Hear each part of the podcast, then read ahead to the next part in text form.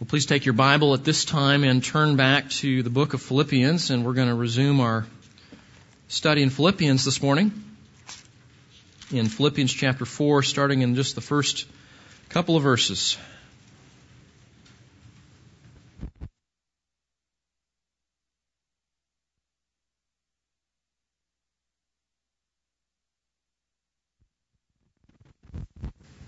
We uh, ran out of time last time, and uh, you know so, some of you get very, very frustrated frustrated with me when I, when I leave you with blanks that are left unfilled in. So I went ahead and just raced through it in the last five minutes. But uh, reflecting on that time, there were a number of things that we need to go back and look at, and a couple of other things that um, I think are well worth a second pass through this text, so that we can give it the uh, time that it deserves. Um, we find ourselves in Philippians chapter four, the last chapter of the book, and um, uh, you know, the Bible is so terribly relevant. Uh, it, uh, the discussion of what Paul's going to talk about here today is a topic that um, really most churches don't deal with. And that is the topic of uh, disagreements that happen in the church. That doesn't happen here, I know. Does it happen in your church? No, um, you don't have to be a Christian for very long. You don't have to be a human being for very long to understand that disagreements are just part of what it is uh, to live as a person. And uh, like so many things um, in the church, little things can turn into very big things that can end up jeopardizing the unity of the church, the maturity of the church, the mission of the church, the work of the church, so that um, and you guys may know stories like I do that that some little disagreement that happened, you know, over um, what songs we're going to sing in Sunday school ends up splitting the church. And the end result of a little disagreement turning into a conflict that can inevit- that can potentially uh, break off uh, the church um, demeans the name of Christ. Uh, it, it, it, jeopardizes the mission of the church. Uh, it calls into question whether we really know the Lord. I mean, after all, if we're out there saying, as 2 Corinthians 5 says, we're ambassadors for Christ, right? And what is an ambassador? They go on behalf of someone else to give them a message, right? And our message, according to 2 Corinthians 5, is you can be reconciled to God through Jesus. So why don't you be reconciled to God? And, and they're thinking, yeah, but you can't even be reconciled with one another in your church. So our credibility as gospel witnesses is called into question when we don't deal with disagreements in the church the way that God prescribes. And so right out of the gate in chapter 4 verse 1, Paul tells us, Therefore, my beloved brethren, whom I long to see, my joy and my crown, stand firm in the Lord. And he's just talked about a group of people who have left, who have departed from the church. They become enemies of the cross of, cross of Christ. Um, uh, back in verse 19. And so he, he uh, admonishes the Philippians there to stand firm and to not fall away the way those other people did. And then verse 2, I urge Euodia and Syntyche to live in harmony in the Lord. Indeed, true comrade, I ask you also to help these women who have shared my struggle in the cause of the gospel, together with Clement also and the rest of my fellow workers whose names are in the book of life. So just, this is all review from last time. If you weren't here last time, you get a, little sense of the context here. Uh, he first calls the believers to stand firm in light of what we looked at in the previous verses, uh, uh, really an admonition to not fall away. And then he introduces Euodia and Syntyche, who are two ladies that we don't know anything else about them other than what's said here. And uh, he says to each of them individually, I urge you, and I urge you to live in harmony. Uh, literally means to think the same. Uh, it's a call to be unified, to be of one mind, to work out whatever your differences are for the sake of gospel unity. And uh, we asked last time, what's the disagreement? And of course, the text doesn't tell us that because uh, for Paul's situation, um, you know, obviously his readers knew what the disagreement was. This was a disagreement that was public enough that Paul felt the liberty to just say it openly to the whole church as he sends the letter to them. But again, the point for our purposes is not to try to figure out the disagreement. The point is, what does Paul tell believers to do when they find themselves in a disagreement with another fellow brother or sister? What are we supposed to do? And his answer is very simple. To live in harmony with one another. So we should expect disagreements. We saw that last time. This is again by way of review. Disagreements don't need to turn into conflicts. Um, we're different, aren't we? We have different opinions. We have different backgrounds. We don't see things the same way. And if that's okay. You know, that, that's okay. The problem is if we let a disagreement become an occasion for sin, then it turns into what we call a conflict, and now we're in trouble. So we need to recognize that disagreements don't need to turn into conflicts.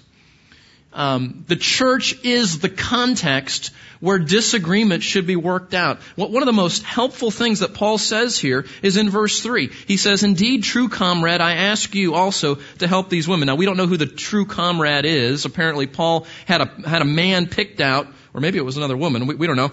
Someone picked out in the church who was going to come alongside and help these two ladies to work out their differences. And we don't know who it was.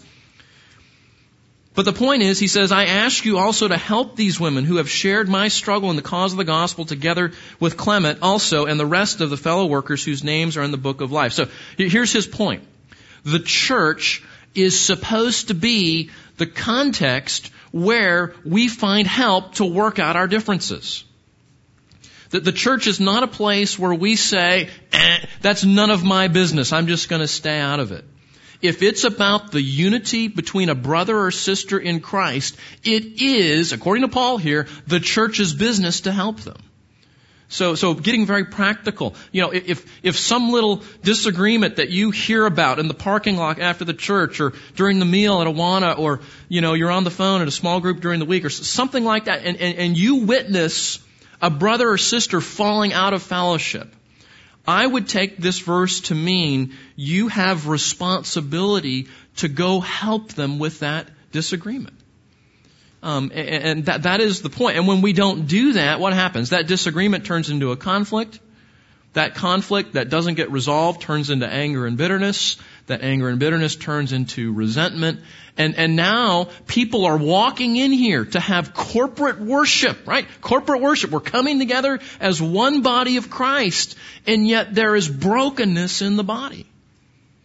Now, if you're reading your Bible carefully, Jesus is going to say in Matthew chapter 5, if that's the case, you need to go be reconciled with your brother or sister and then come to worship. Remember that? Remember if you're bringing your gift to the altar, you remember someone has something against you, go and be reconciled, right? So that, that jeopardizes corporate worship. It also has something to say about communion, because later on in 1 Corinthians 11, Paul's going to talk about the, the necessity of unity when you come to the table. And, and there may be people that because of a disagreement or a conflict and resentment and bitterness, they're, they're not taking the Lord's table. So you see, this is not a small issue. This is a significant corporate worship, uh, unity of the body type of issue. And, and the church, uh, lest I state the obvious, we need to be real enough with one another that we can do this. We don't close our eyes and look the other way. Out of love and a desire to see the unity in the body, we go and say, hey, I, I heard you and that other person after dinner the other night. Seemed like you guys weren't uh, getting along so well. Um, have you been able to work it out with that person? And if they say yes, you say, Praise God, and that's the end of it. If they don't, you say, Well, what's going on? How can I help? As it says here, you know, to come and help them, right? To, to come alongside and assist them. Uh, and if necessary, to urge them and say, God would want you to go reconcile with that person. So often these conversations go like, well, it was no big deal, and, you know, I just ignore it and it'll go away. And, and can, can I just remind you of something that the Bible makes very clear?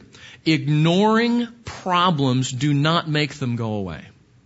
In fact, conflicts that happen between people that are ignored make the problem worse rather than better. Now, I know most of us would rather go to the dentist and get a root canal than have a, a, a conversation with somebody that we're disagreeing with to try to work it out, right? I know there are way more things, uh, painful things we'd rather do than do that. But, but can you see what Paul connects it to here? Look at the end of verse 3. Help these women who have shared in what? Shared my struggle in what? In the cause of the gospel. Do you think he connects it to that for no purpose? He connects it with that to help the Philippian church to see that this is about the work of the gospel ultimately. And that work can be jeopardized through something as simple as two ladies who aren't getting along. Okay? So again, this is all review, but the church should be the context where disagreement should be worked out.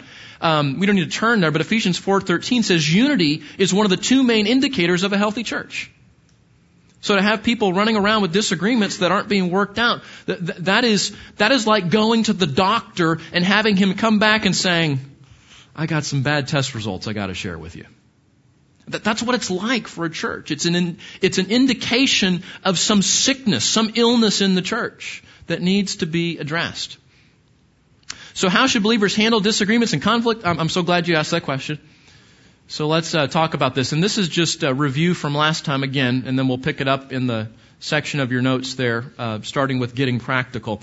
But let's just uh, remind ourselves what we talked about last time. First of all, we need to strive to be of one mind because of our common bond in the Lord. If you look back at chapter 4 verse 2, he says, stand firm in, I'm sorry, um, I urge uh, Euodia and, and Syntyche to live in harmony, and then notice the little last phrase there, in the Lord. You, you can, you could translate that as, because of our common bond in the Lord, you need to work this out, ladies. Because God has brought you into one body to where you are sisters in Christ now. You are part of His body. Because of Jesus, you need to work this out, is what He says. The second thing we saw is we did kind of a little word study on that little word, um, be of one mind. Remember that there in chapter 4 verse 2? We did a little word study last time. We saw a couple of things that the Bible relates to this issue of disunity. The first thing is we need to guard our hearts from pride that the Bible connects disunity in the church and disagreements amongst one another with the issue of pride. So we need to guard our hearts from pride. And then the put on there is we need to intentionally cultivate humility. Philippians 2, 3 uh, through 5. Do nothing from selfishness or empty conceit, but with humility of mind let each of you regard one another as more important than himself. And uh, do not look out for your own personal interests uh, only, but also for the interests of others. And then what does he connect that to? What, what's verse 5 about? Have, oh come on, how long have we been doing Philippians? Come on. Have this attitude which was also in Christ Jesus. And then he talks about the incarnation, the kenosis. So, so this idea of cultivating humility, considering one another as more important than himself. How, how many disagreements and fights happen because we think our way is best? Pretty much all of them, right? And, and what he's saying in Philippians 2 is we need to be of the same mind. Well, how do you do that? How do you, isn't this great? How do you take people that are vastly different, right? We all are vastly different. How do we, how do we all get along? That sounds like Rodney King. I'm sorry. How do we all, on the basis of the Bible, work out our differences so that we can have unity? How do we do that? Do we just pretend those differences don't exist? Well, no, because then we have superficial relationships. How do we do it? Well, Philippians tells us exactly how we do it. We consider one another as more important than ourselves. And when I really think that your opinion is more important than mine, if I really think that your interests are more important than mine, that is going to radically change our relationship, isn't it? That's going to give us a whole new way of looking at differences. And lest we miss the point, Paul reminds us, oh, by the way, um, that's what Jesus did. He was the Son of God. He was the second person of the Trinity. He, he sat at the right hand of the Father, and yet he was willing to humble himself to come to the earth in the incarnation, putting our interests above his own. As, Mark, as uh, the Gospel Mark tells us, he came not to be served, but serve. And He's the model. Jesus is not asking us to do with one another something that He hasn't done Himself. In coming and humbling Himself even to the point of death, Philippians says. The fourth thing, we need to purge our minds of worldly thinking. We saw last time that there's a connection between conflict and worldly thinking. When we set our minds on the things of the earth instead of the things of heaven, we're going to get upset about all sorts of things that Jesus doesn't care about.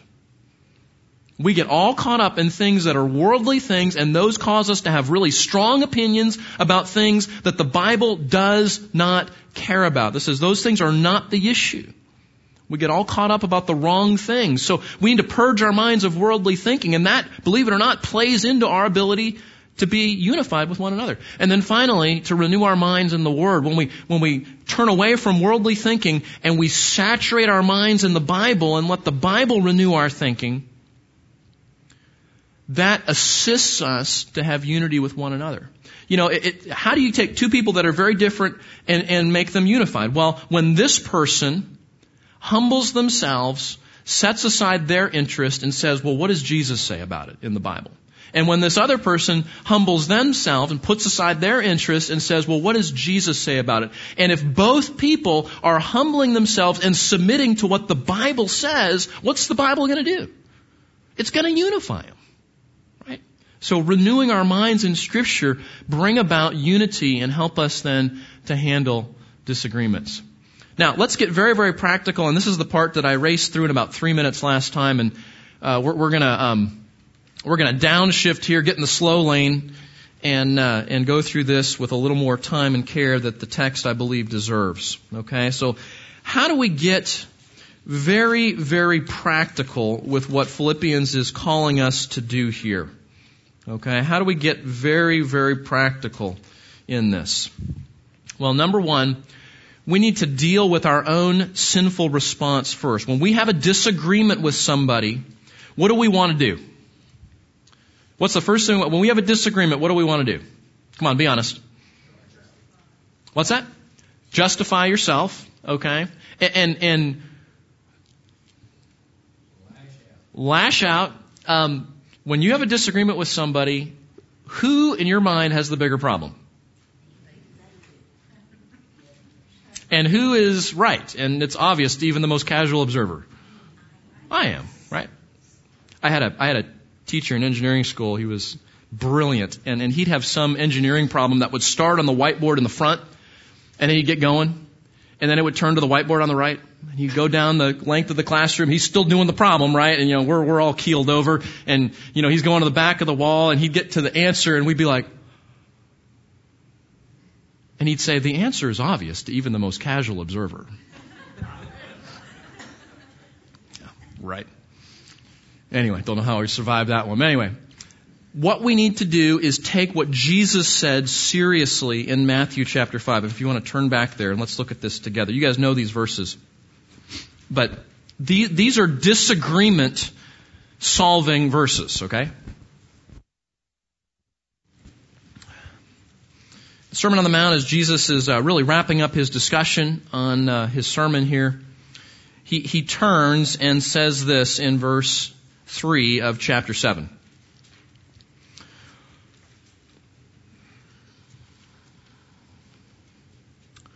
Why do you look at the speck that is in your brother's eye, but do not notice the log that is in your own eye? Are you thoroughly convicted? What does Jesus say? He, he, he's saying a couple things here when we're in a disagreement, we are prone to think that the other person's issue is huge, right? And if we had any contribution to the disagreement, it's very small. When in reality, Jesus is saying the opposite is true. We're going after our brother. Oh, he's the one that's wrong. He's the one that doesn't get it. He's the one with the, with the wrong issue here. And Jesus said, you're going after a speck when you got a log coming out of your eye. Remember, sin, especially pride, is like a carnival mirror, right? You ever been to the carnival? You go stand in front of the mirror and you walk up there and you're like,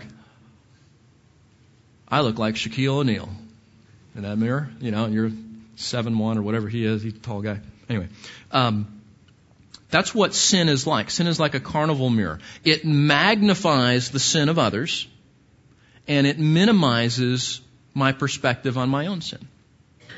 And Jesus is here to tell us, no, the reality is the, exactly the opposite. In a conflict, my sin is the most significant.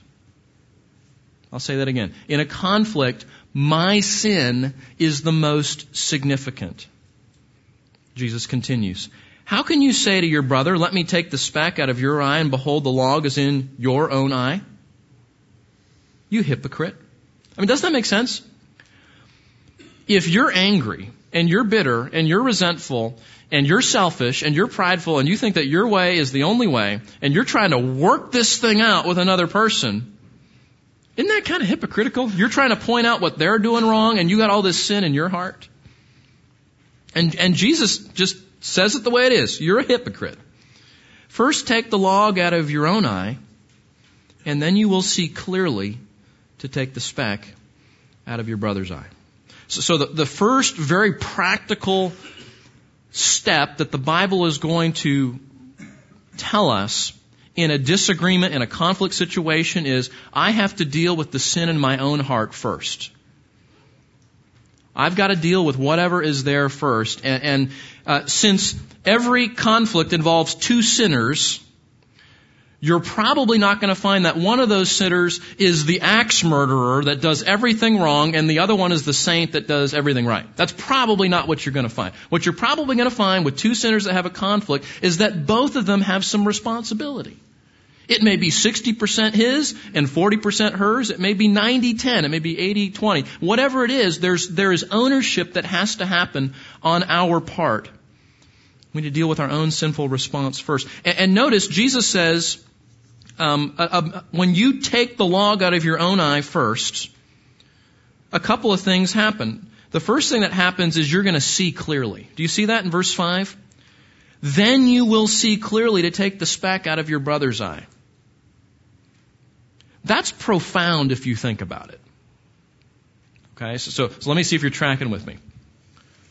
What are you incapable of doing till you remove the sin, till you deal with the sin in your own heart first in a conflict with somebody else? What are you incapable of doing, according to this verse?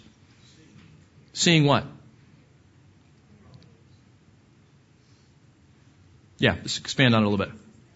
Seeing things as they are. Okay, we, we can say it like this. We don't even see the situation clearly until we deal with the sin in our own heart first. And, and, and maybe you've experienced this. Maybe you and the spouse have gotten into it, or you and one of your kids, adult or little, uh, maybe a coworker, maybe extended family member, friend, and, and, and you feel so strongly, you are, you, you are so convinced that you're right and this is the only way to do it and I can't believe the person. And, and then God amazingly works in your heart. You humble yourself. You see your pride. You see your anger and, and you confess it and you, and you seek forgiveness from God and from the other person. Does that change your perspective? Isn't it amazing how it's like, you know, God puts a pair of, you know, like, I don't know, any of you nearsighted? You know, you go to the doctor and, and he puts up the chart and you put the things on and you go, and you look at the chart, you're like, ah, uh, G? No, it's an E. Oh, E? You know, you, you can't even read the thing, right? And then, and then they put the little thing on, they dial in your prescription, you go, oh yeah, it's an E. I can see all the way down to the 2020 line. That's what confessing your sin is like. It brings clarity to the situation. And what Jesus is saying is that until we humble ourselves and deal with our own logs first, so to speak, we're not even seeing the situation clearly. Um, not to mention that we're being hypocrites. So we need to deal with our own sinful response first when we deal with conflict. Number two, we need to guard our hearts from temptation. Guard our hearts from temptation. Uh, Solomon says in Proverbs 4:23, "Watch over your heart with all diligence, for from it flow the springs of life. Now, what are some, I, I put some examples up here, but when you're in a conflict or a disagreement with somebody, what are some of the things that you're going to be tempted in? Because you understand that, that a disagreement is, is like a, a perfect recipe for all sorts of temptation. Right? So I put up a few of them up here. We're going to be tempted to gossip, aren't we? We want to go tell our friends about how bad that person is or how unreasonable they were being or, you know, we want to get on the phone or get on the text or get on Facebook or whatever you get on to do that. And, right? We're, we're prone to talk to other people sinfully about our disagreement with somebody. We're also prone to get angry and to be bitter, aren't we? We're prone to get angry and be bitter. And uh, texts like Ephesians 4:31, you remember that verse? Let all if say it with me if you know it. Let all bitterness and wrath and anger and clamor and slander be put away with you, away from you, along with all malice. You remember, remember what Paul does in that verse? He gets out his Greek thesaurus, right? Remember this? He gets out his Greek thesaurus and he looks up anger. And he goes to all the synonyms. And he finds all the Greek synonyms for anger. And then he's like, bitterness, wrath, anger. He, he's saying exhaustively, you must repent of any and all forms of anger, from the explosive kind to the crockpot kind to the withdrawal kind to the bitter, whatever type of anger you deal with, you need to repent.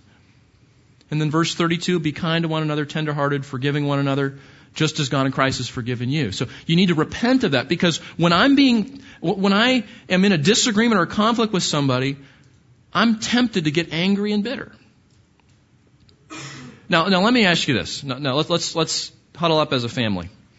Um, if you're angry with somebody and you have to work with them, how does that go?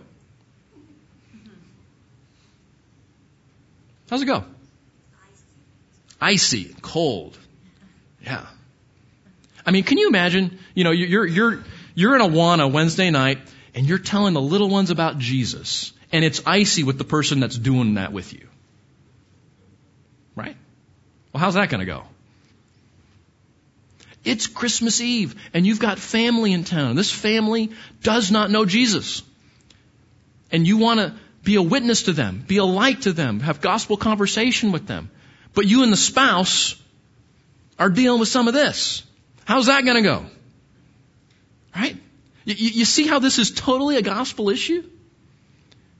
And uh, lest we get too personal, if you back up a few verses in Ephesians 4 to verse 26, Paul says, um, You know what happens when you let the sun go down in your anger?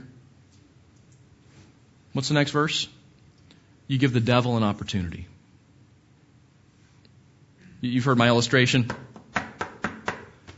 You go to the door, you open the door. Hi, my name's Satan. Can I come into your house and be a part of your family? When we let the sun go down in our anger, we say, Yeah, come on in. That's exactly what we do. We do that in the church, we do that in our homes. So you see that, that, that a conflict is an occasion for huge, huge temptation for other sins. And, and maybe, maybe that's why it's strategic for Satan to try to create disunity in a church. Because he knows that a little disagreement over what brand of coffee we buy can lead to all of these sins that end up running the gospel into the ground in that church. Another temptation to avoid, to be distant. As Ephesians 4 3 says, we must learn to preserve relationships even though differences exist. You know, that, that's a, that's a real mark of spiritual maturity. And we don't have time to look at it in, in Ephesians 4 3 right now, but um, mature Christians know how to preserve and build a relationship even though differences exist. Junior hires don't know how to do that. No, no offense to any junior hires here, but, but you know, it's, it's like junior high where you, you know, they're either your best friend or your worst enemy. Well, a mature believer in Jesus Christ knows how to say, I can love you, I can have a relationship with you, I can grow in a relationship with you, even though we don't see eye to eye on everything. I mean, we, we've got to be able to do that. So there's a temptation to avoid, to be distant, to be cold, to just say, well, I'm going to go sit on the other side of the church. I'm going to withdraw from that small group. I'm going to go take another ministry. But if, if you miss everything else this morning, would you see what that says about Jesus and the gospel that we preach? Would you just feel the weight of that.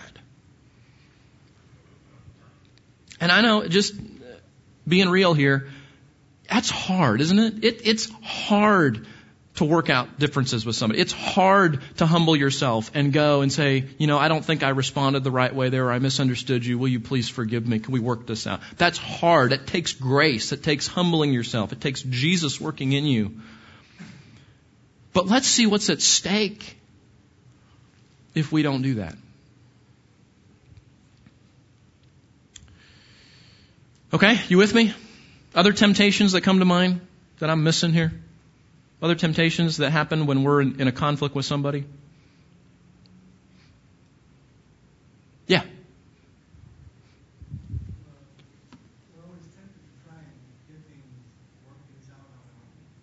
Work things out on our own?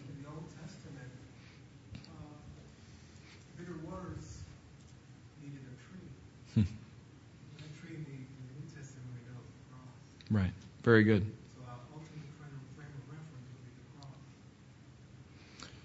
That's really good. What are what are some ways that we try to resolve and deal with disagreements and conflicts on our own without really making it a gospel solution?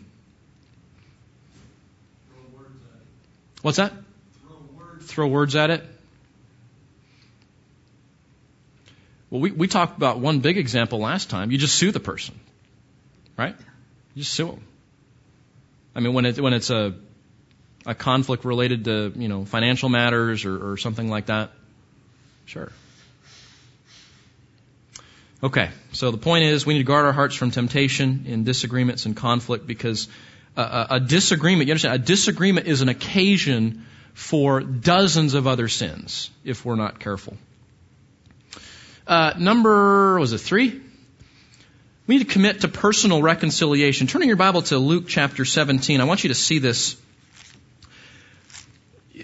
We can't be unified in a church. We can't do what Philippians 4 2 tells us to do without a commitment to personal reconciliation. Look at uh, Philippians, or um, uh, I'm sorry, Luke chapter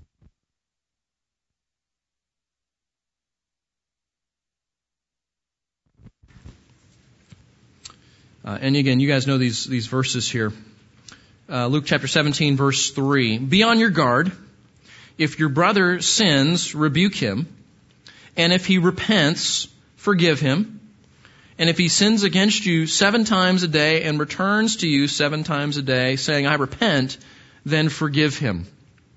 Uh, that is um, one of the key texts, and we could look at other places also, like uh, Matthew 18 or other places that refer to personal reconciliation. But um, this this is talking about personal reconciliation.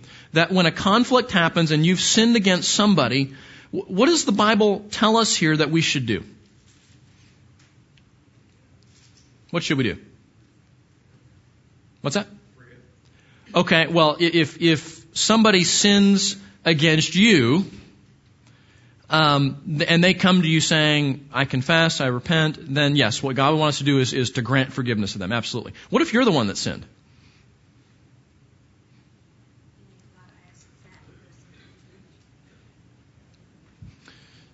Okay, let, us let's, let's do some truth in advertising uh, stick drawings here, okay? So let's say here's you, and and here's some other person, and remember I'm a pastor, not an artist, so don't laugh. Um, and, and there's some there's some disagreement that's happened.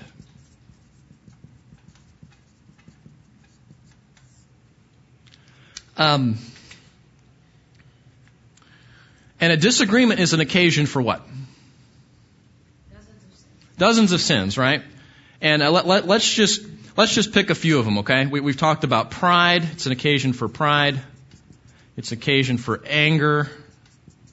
It's an occasion for gossip. Okay? And so, when you get in a conflict, when, when one sinner over here gets in a conflict with another sinner over here, uh, what does a sinner tend to do when he's sinned against? He tends to sin in response.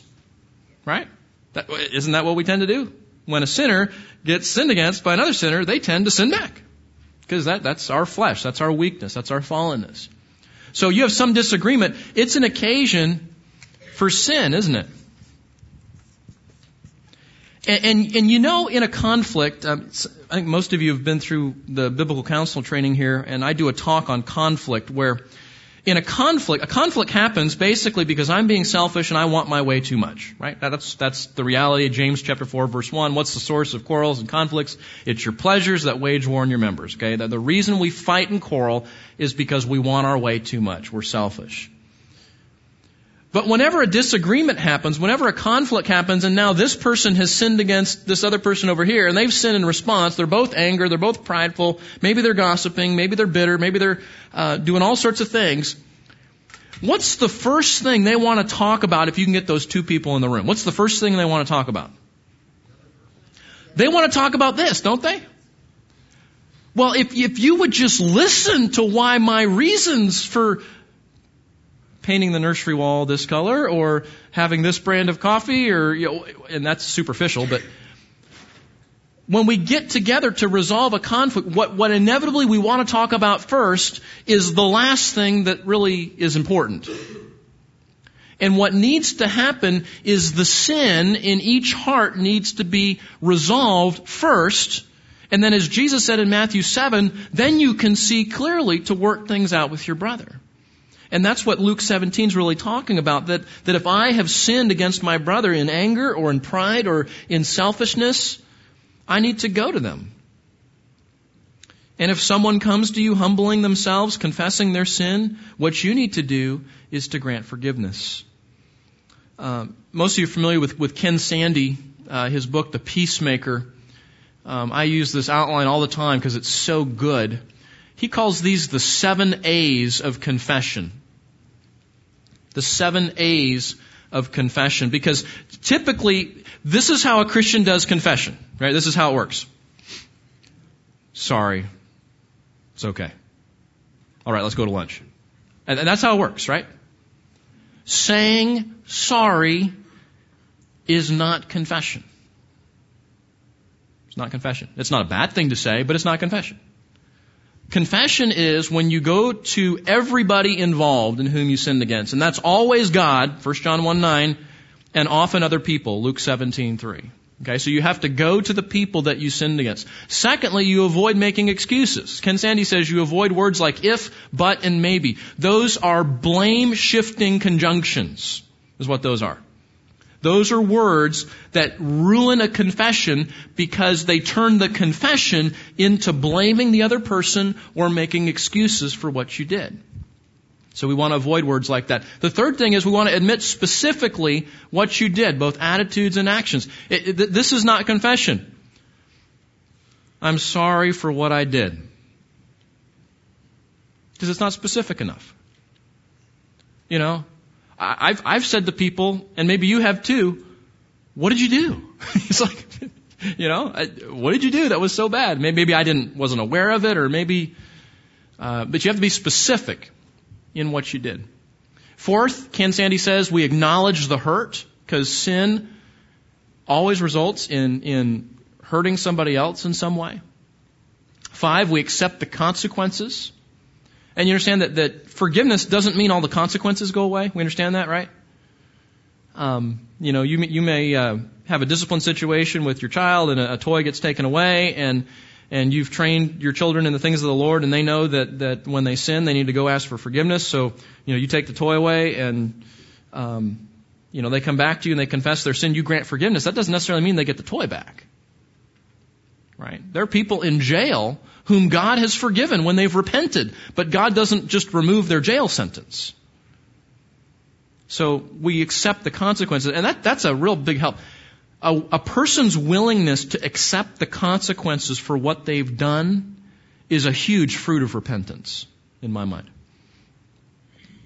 Alter your behavior, because again, confession involves repentance, and repentance means that you're going the wrong way and you're going to start going the right way. So somewhere in the confession, it's very helpful to say, and what I should have done is, what I should have said is, right? That, that, that shows recognition that you understand what, how God called you to respond in that situation. And then finally, to ask for forgiveness. One of the reasons that saying sorry is not good confession is that if you just say sorry, there's nothing, you have not requested the other person for anything. When you say, I'm sorry, they're going to say, okay, don't worry about it. No problem. But when you say, will you forgive me, you're asking them to do something for you. You're, you're asking them to grant you something. Um, you're asking them to pardon your sin, to, to forgive your sin. And that's why we think of forgiveness as a fourfold promise. Forgiveness is a promise for four things. To not dwell on the incident. That's the mind aspect. Uh, forgiveness has four aspects to it. And this is also from uh, Ken Sande's book, The Peacemaker.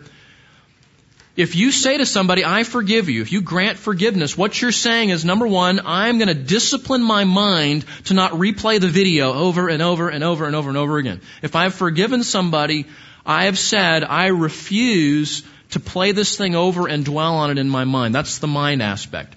Number two, there's the history aspect, and that is I'm not going to bring it up again and use it against you. If you forgive somebody and they sin against you the next week, you don't say, man, I just forgave you of this last week. What are you doing?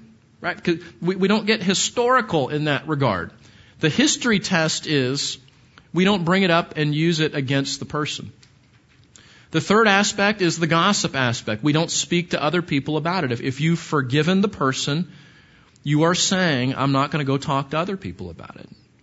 And then finally, you're not going to allow it to hinder your relationship. This is amazing. I think that the, the most fundamental shortcoming that Christians today have in understanding forgiveness is somehow they have disconnected in their mind forgiveness and reconciliation. In other words, you can forgive somebody without trying to reconcile with them.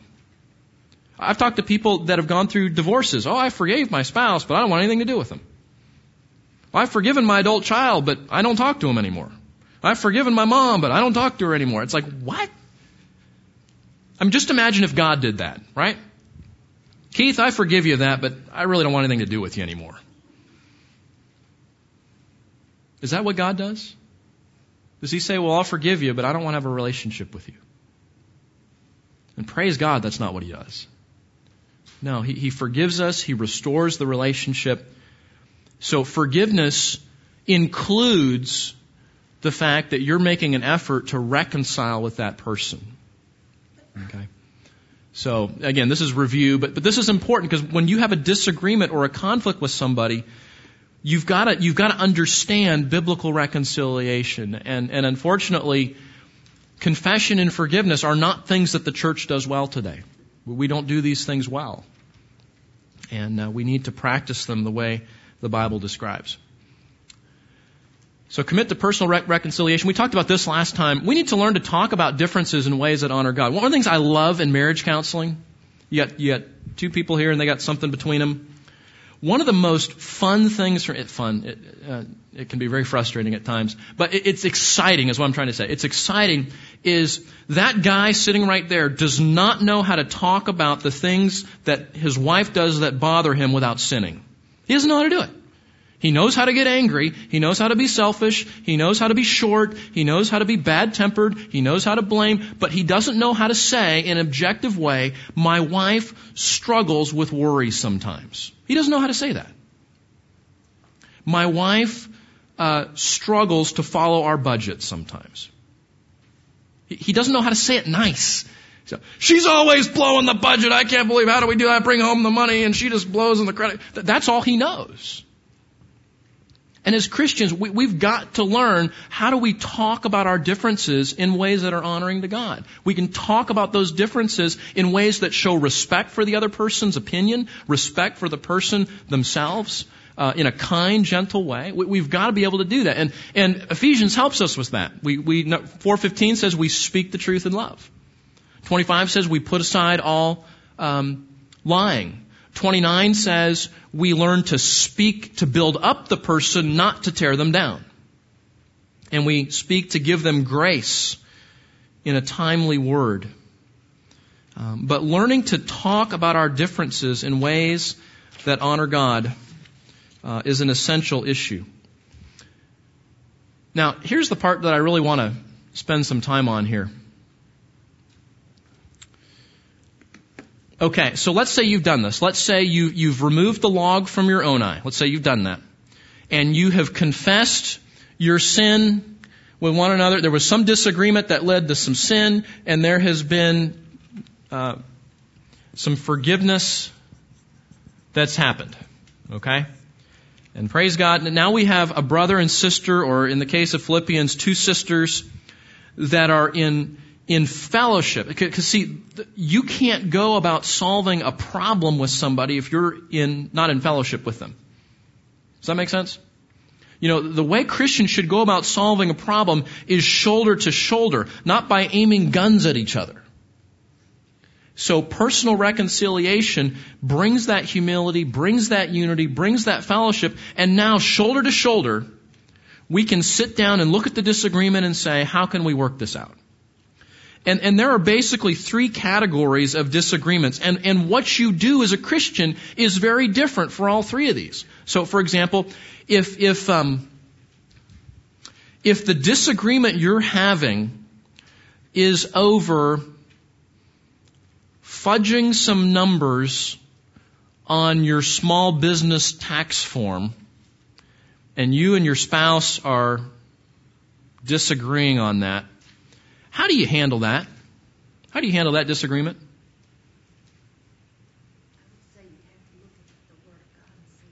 You got to look at the Word of God. What does the Word of God say about cheating and stealing? That's right. So, if your disagreement with the other person is over an issue of clear biblical sin and righteousness, what does Matthew 18 say you do? You go to your brother in private and you show him his sin. So if, it, if it's a sin issue, and, and, and how does this happen in the church? Well, maybe, maybe it happens because you're, you're going to somebody and you're saying, you need to work that out with that person that you've come in conflict with. Because the Bible says you need to go to them. And they say, I don't want to do it. And you say, I'm appealing to you. You are living in sin and you need to repent. This is about the unity of God's church. This is about the gospel. You are living in unrepentant sin. Will you please turn away from it? So if the disagreement is over a clear sin issue, that's what you do. You call them to repentance. And Matthew 18 says, well, if they don't respond, what do you do after that? And Matthew 18 provides a whole process. What do you do? Because here's, here's where I think we get really stuck. What do you do if it's a wisdom issue? And a wisdom issue to me is, it's a topic that the Bible gives some principles about, the Bible has some principles that you can apply to the situation, but the Bible stops short of telling you exactly what to do. That's a gray area. The Bible puts up fences like, um, oh, I don't know. What kind of music do you listen to? What sort of schooling do you choose for your kids? Parenting. we talk all morning about parenting. The Bible says a lot about parenting, but it doesn't tell us what to do in every particular situation. It, it, it, gives us principles and then tells us to apply those principles in wisdom. But, you know, the Smith family may do that a little bit differently than the Jones family. So in, if we're having a disagreement over a wisdom issue, what does the Bible say to do? Ask God how to resolve it. Ask God for wisdom. Yeah, uh, James 1 5 says, if you lack wisdom, ask of God. So, so let's say that you got the Jones family and the Smith family, and they're both applying biblical principles to a parenting situation, but, but the dads have gotten into conflict, or maybe the moms have gotten into conflict over what to do in that situation. And, and Mrs. Jones thinks Mrs. Smith is wrong, and Mrs. Smith thinks Mrs. Jones is wrong. What do those two ladies need to do?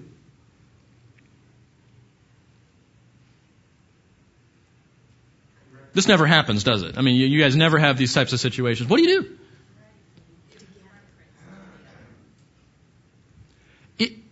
Let me ask you this. Does everybody have to handle those situations the same? See, wisdom implies there are different ways to do it. What Mrs. Jones needs to do is sit down and talk to Mrs. Smith, humbling herself and saying, Really? Well, we do it a little bit different. Why did you and your husband choose to do it that way? And listen and learn. Maybe look at it a little bit differently. It's a, see, a wisdom issue is an opportunity to learn and grow. That's what it is. And if Mrs. Jones does the same for Mrs. Smith, instead of saying, well, you don't do it right, well, you don't do it right, well, you're a bad mom, well, you're a bad mom too, and maybe they can humble themselves and learn from each other. And at the end of the day, they may choose to deal with that situation differently, and that's okay. They can have unity even though they handle that parenting situation differently. That's what I'm saying. We, we have to be able to say, you can be my friend. You can be my close friend. You can be my brother or my sister. We can have unity here even though we don't do everything different. We, we don't make every battle, everything that, every difference, this, this battle that I have to die on the hill to convince everybody that I'm right. You know what that is? It's pride. That's what it is.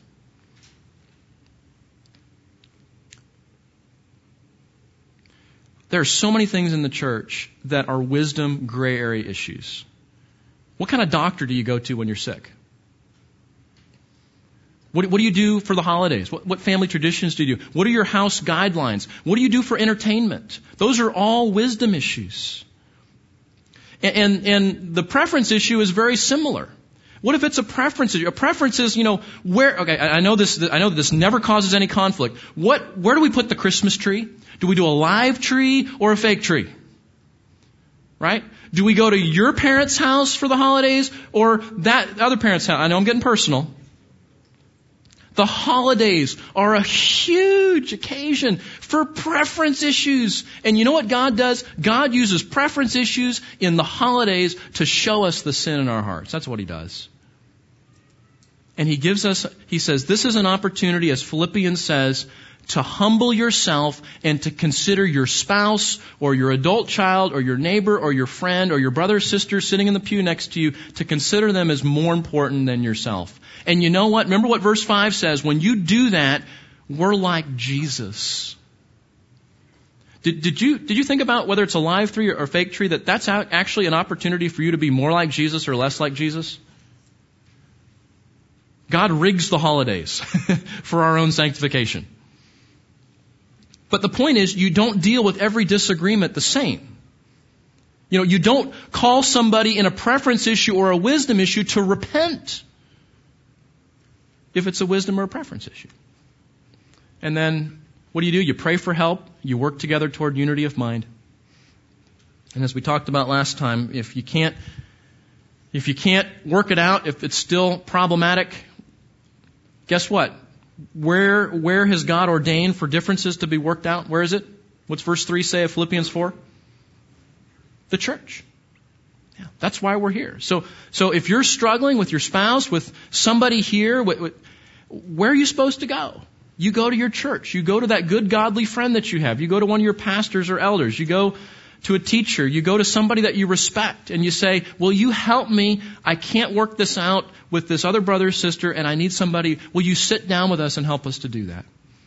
And, and, and that, see, if we do that, what does that do? That gives credibility to the gospel. Because the gospel is about reconciliation. We're, a, we're about reconciling with God. The gospel is Jesus reconciling sinners to God, and we illustrate that, we demonstrate that, we show that, we authenticate that by showing how the gospel allows us to recon, reconcile with one another. So a church that is unified, a church that knows how to confess and forgive, a church that knows how to work out disagreements and conflicts in a way that preserves unity and grows the church is a stage for the gospel.